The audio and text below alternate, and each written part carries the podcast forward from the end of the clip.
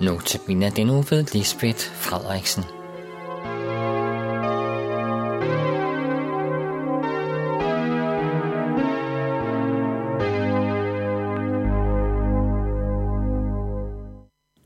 Og som i går læser vi et par vers fra Matthæus kapitel 24.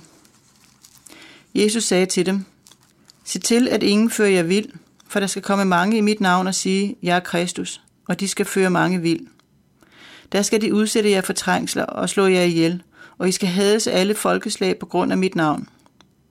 Der skal mange falde fra, og de skal udlevere hinanden og hade hinanden. Mange falske profeter skal stå frem og føre mange vild. Men den, der holder ud til enden, skal frelses.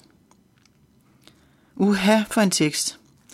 Ja, jeg er ked af det, men jeg er altså blevet ansporet til at skrive nogle andagter til denne uge, som ikke lige frem kilder i øret. Men hold ud.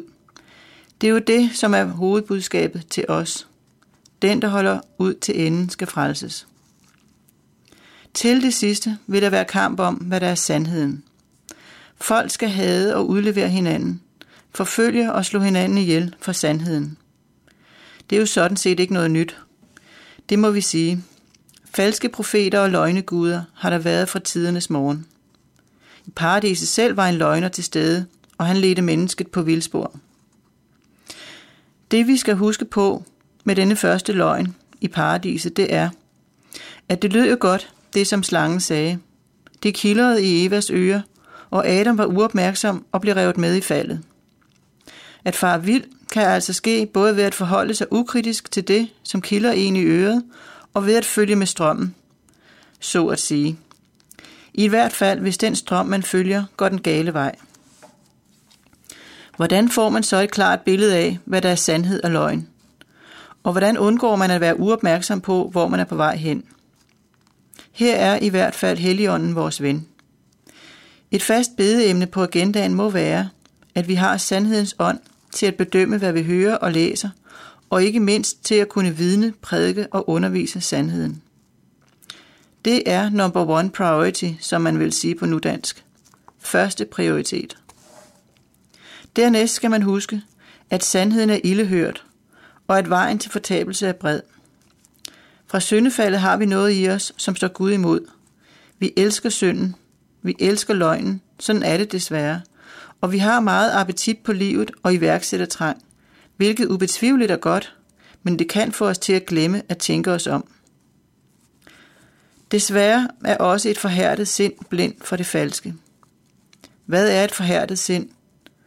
Først og sidst er det Gud, der åbner og lukker vores sind.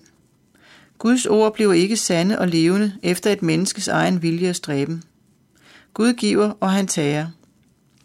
Paulus skriver i Romerne kapitel 11, at Gud har forhærdet Israel, altså folket, ikke den enkelte jøde. Så de ikke tror evangeliet, før et mål af hedningerne er blevet frelst. Gud kan altså forhærde et sind, der ikke har kærlighed til sandheden. I 2. Thessalonika kapitel 2 skriver Paulus, at Gud sender vildfarelsens magt over dem, så de tror på løgnen. Altså skal vi lægge det over til Gud, at åbne vores øjne for sandheden, og heldigvis for det. Der er ikke noget bedre end at lægge sit liv i Guds hænder. Når troen på os selv flyttes over på Gud. Så langt, så godt. Vi må ikke stole for meget på os selv. Vi skal stole på Gud. Endelig har vi Kristus. Der skal komme mange i mit navn, sagde han. Hvem er den rigtige Kristus? Ja, nu er han usynlig. En dag skal han komme, synligt tilbage på himlens skyer med magt og herlighed. I Matthæus 24 står der, Tro ikke, at han er nogen steder synligt her på jorden. Tro ingen tegner under fra løgneprofeter, før himlens kræfter rystes. Den evige sande Kristus er her allerede. Han er til stede i blandt os. Vi er ikke overladt til os selv. Men synlig, det er han ikke. Synlig er kun menigheden. Eller er den nu også det? Er der er vi tilbage ved hovedspørgsmålet, sandhed og løgn. For desværre er det ikke synligt for os, hvem der er frelste og hvem der er navnekristne. Den sande menighed, den frelste flok, kender kun Herren. Jesus har fortalt en lignelse, som jeg synes passer meget godt ind i denne sammenhæng. Det er lignelsen om ukrudtet i viden fra Matthæus kapitel 13. der står, Himmeriget ligner en mand, der såede god sæd i sin mark, men folkene sov. Mens folkene sov, kom hans fjende og såede ukrudt i viden og gik sin vej. Da kornet skød op og satte kerne, kom også ukrudtet frem. Husbundens folk kom så og spurgte, Herre, så du ikke god sæd i din mark? Hvor kommer der ukrudtet fra? Han svarede, det har en fjende gjort. Folkene spørger ham så, vil du have, at vi skal gå ud og lue det væk? Han svarer dem, nej, for når I lurer ukrudtet væk, kommer I til at rykke viden op sammen med det. Lad blot begge dele gro side om side ind til høsten. Ved høsttid vil jeg så sige til høstfolkene, tag først ukrudtet fra og bind det i knipper, så det kan brændes, men samle viden i min lade.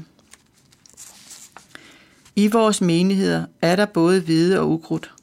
Blandt vores præster, menighedsledere og tjenere er der hvide og ukrudt. Og ja, der er menigheder, hvor der er så meget ukrudt, at det har kvalt det meste af viden.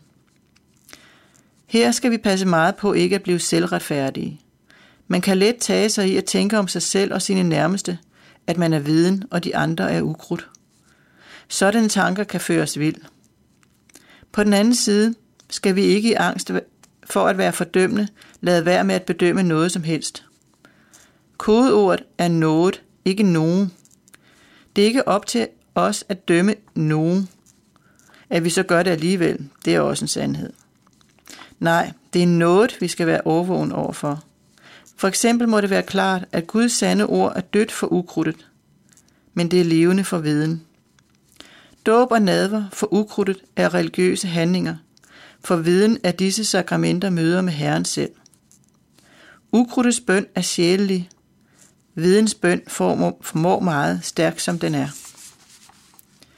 Der, hvor ordet er dødt, der lægges til og trækkes fra. Det kan komme til at handle om alt muligt andet, eller tilpasses og fordrages efter en menneskelig tankegang. Når salmer bliver døde strofer, erstattes det med noget, som måske mætter religiøse følelser, eller bare fylder som underholdning og dåb bliver til ren fest, hvad det nu også er god anledning til. Men andægtigheden i dåbsakten glider i bedste fald over i almindelig højtidlighed, hvis der ikke er bevidsthed om, at noget jordisk skal begraves og noget himmelsk genfødes i en dåb. Og nadver bliver rutine og almindeligt fællesskab af kirkegængere, hvis Herren ikke er til stede. Og så hænder det, at der peppes op med forstyrrende lovsang, eller hvordan det nu kan foregå. I en menighed, hvor der er for meget ukrudt i forhold til hvide, der må det for viden i den sidste ende blive som at drikke sodavand med kunstig sødestof, når der er gudstjeneste. Ingen næring, ingen energi, der holder hjem. Det er i sådanne menigheder, hvor der kan være kamp om sandheden, og hvor det ender med had og trængsler for Jesu navns skyld. Skal man blive eller flygte? Det er spørgsmålet. Det må enhver afgøre med sig selv. Kom godt hjem, ønsker jeg dig. Far nu ikke vild. Amen.